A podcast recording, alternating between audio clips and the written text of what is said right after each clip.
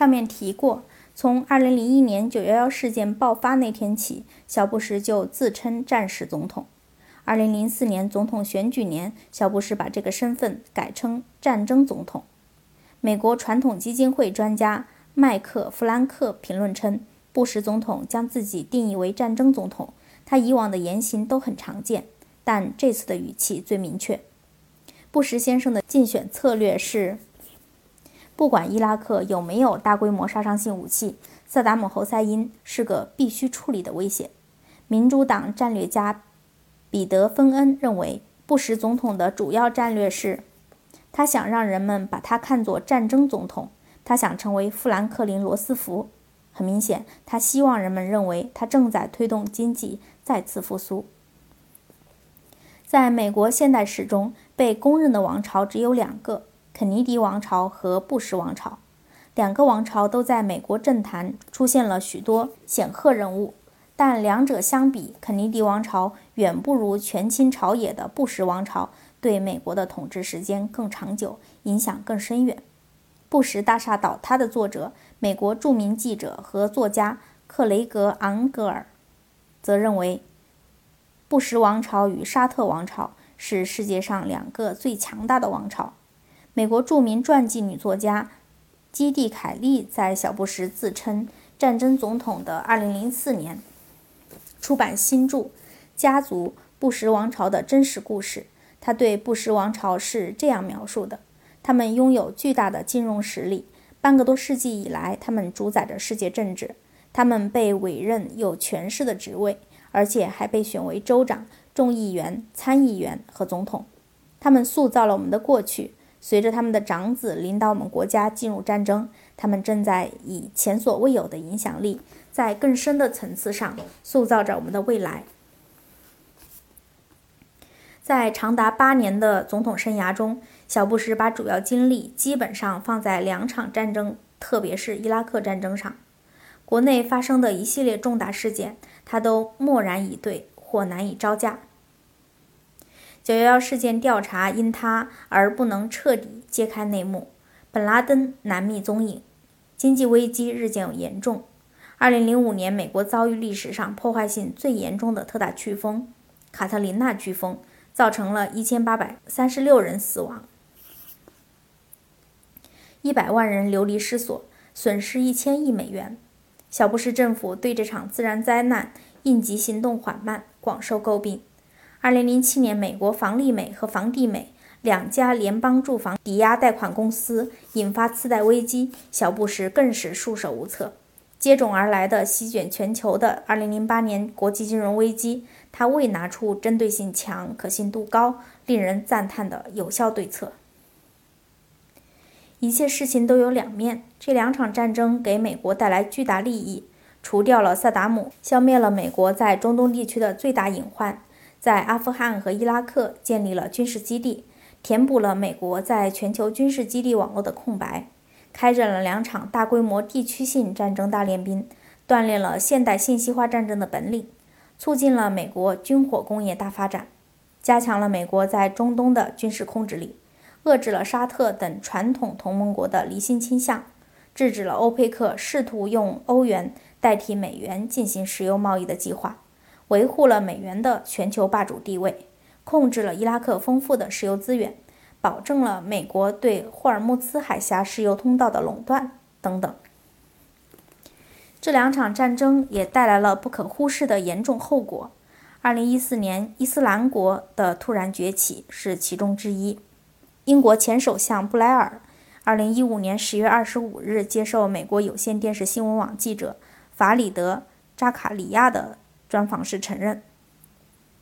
二零零三年美国领导的伊拉克战争对中东出现的伊斯兰国负有部分责任。他说：“关于入侵伊拉克是伊斯兰国崛起的主要原因的说法，有真理的成分。当然，你不能说我们这些在二零零三年。”推翻萨达姆的人们对2015年的形势毫无责任，但重要的是还要认识到：一，2011年开始的阿拉伯之春对今日伊拉克也有影响；二，伊斯兰国事实上是从叙利亚而非伊拉克的一个基地发展壮大起来的。他还说，伊拉克什叶派领导的政府执行的宗派政策也是伊拉克动荡的一个因素。二零一四年九月五日，美国记者作家拉里·埃弗里斯特接受《世界不能等待》指导委员会成员丹尼斯·卢的采访，在回答伊斯兰国为何如此迅猛崛起的问题时，埃弗里斯特回答：“其根源在于资本主义帝国主义，它统治中东的历史和美国统治者认为必须采取行动来维持这种统治。”一九四五年，第二次世界大战结束后，美国成为在中东占领统治地位的帝国霸主，破坏这一秩序是不可容忍的。因此，随着二零零一年九幺幺袭击的发生，帝国主义者认为有必要重组中东，于是他们开展了全球反恐战争。实际上，它是为大帝国而战。它始于二零零一年十月的阿富汗战争，但二零零三年迅速转移到。入侵伊拉克，美国统治者粉碎了两个国家，激起了巨大的愤怒。这些因素助长了伊斯兰主义者和其他反对派的势力。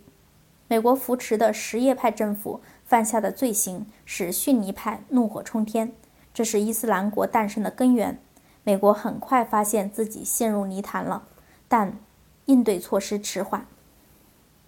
伊朗在中东的影响迅速扩大。是这场战争给美国带来的另一个严重后果。一九七九年，巴列维王朝被推翻，霍梅尼领导伊朗伊斯兰革命成功后，高举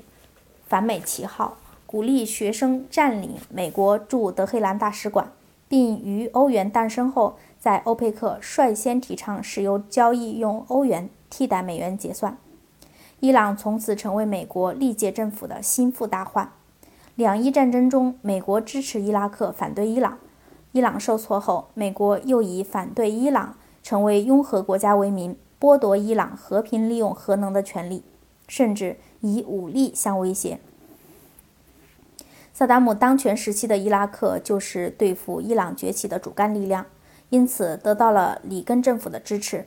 但布什父子先后对伊拉克发动的两场战争。帮助自己的宿敌伊朗击败了曾经的朋友伊拉克，打破了中东的力量平衡，让伊朗成为最大的赢家。